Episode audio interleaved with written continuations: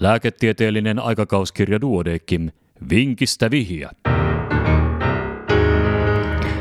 Tämä on numero viisi vuonna 2021. Ikämiehen asidoosi. 80 mies oli sairauksistaan huolimatta pärjäillyt kotonaan poikansa avustuksella. Hänellä oli aiemmin todettu kohonnut verenpaine, sepelvaltimotauti, kihti ja tyypin 2 diabetes sekä siihen liittyvä krooninen munuaistauti. Munuaisten vajaa toiminta oli jo vaikea. Kurkunpään karsinooma oli sädehoidettu. Ruokailun jälkeisen vatsan turvottelun ja pahoinvoinnin tunteen vuoksi mies arveli kärsivänsä hapottomasta mahasta. Lääkitykseksi oli määrätty asebutololia, pieniannoksista asetyylisalisylihappoa, lerkanidipiinia, losartaania, allopurinolia ja insuliinia. Turvotusten hoitoon mies käytti harvakseltaan spironolaktonia. Eräänä lauantai-aamuna miehen vointi heikkeni. Puhe oli epäselvää ja kasvojen vasen puoli vaikutti pareettiselta. Hänet kuljetettiin aivoverenkiertohäiriö epäilyn vuoksi yliopistosairaalaan, jossa tehtiin aivojen tietokonetomografia. Akuutteja löydöksiä ei ilmennyt. Potilas oli kivuton, mutta hänen yleistilansa oli huonontunut.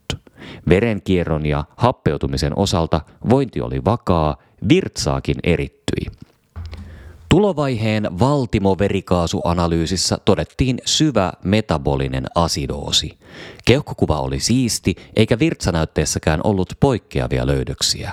Kaikki ensiavun laboratoriokoetulokset esitetään taulukossa, joka löytyy lehden netti- ja paperiversiossa – Kuivumisesta ei todettu merkkejä kliinisesti tai kaikukuvauksella.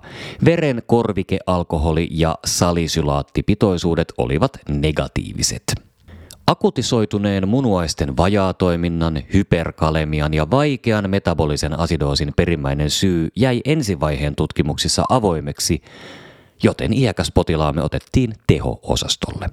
Tehohoidossa oma hoitaja tarkensi anamneesia, minkä jälkeen asidoosin syy olikin ilmeinen ja varmistui rutiinimaisella laboratoriokokeella. Mikä aiheutti iäkkään miehen voimakkaan asidoosin ja ratkaisu seuraa hetken kuluttua.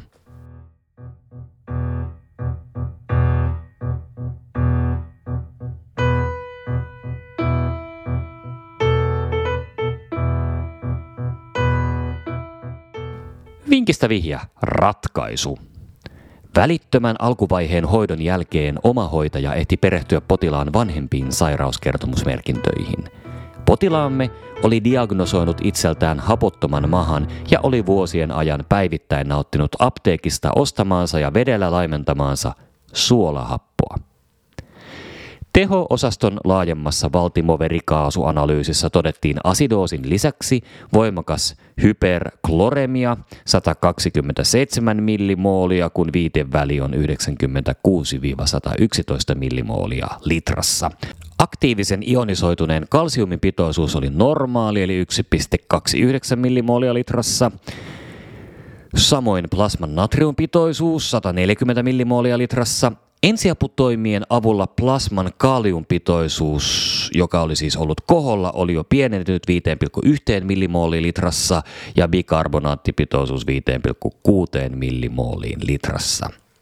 Mittaamalla kationien, natriumin ja kaaliumin ja anionien eli kloorin ja bikarbonaatin pitoisuudet voidaan määrittää anionivaje yhtälön anionivaje on yhtä kuin natrium plus kalium miinus kloori plus bikarbonaatti avulla. Potilaan anionivaje oli normaali 13 millimoolia litrassa, kun viiteväli on 8-16 millimoolia litrassa.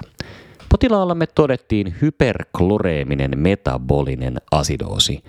Se johtuu yleensä joko bikarbonaatin menetyksestä esimerkiksi vaikean ripulin yhteydessä tai vähentyneestä happojen erityksestä munuaisissa, minkä tavallisin syy on munuaisperäinen asidoosi. Ja näistä eri aiheuttajista on taulukko tutuissa lähteissä. Ylen määrin kloridia voi saada nesteytyksestä fysiologisella keittosuolaliuoksella. Hyvin harvinaiseksi hyperkloreemisen asidoosin syyksi on kirjallisuudessa kuvattu suolahapon nauttiminen tai infuusio. Kun suolahappoa lisätään solun ulkoiseen nestetilaan, bikarbonaatti korvautuu samassa suhteessa kloridilla. Tästä syystä anionivaje pysyy samana. Spironolaktoninkin käyttöön saattaa liittyä hyper- hyperkloremiaa, mutta potilaamme ei ollut sitä käyttänyt. Kloridin kertyminen on mahdollinen selitys myös munuaisten vajaatoiminnan vaikeutumiselle.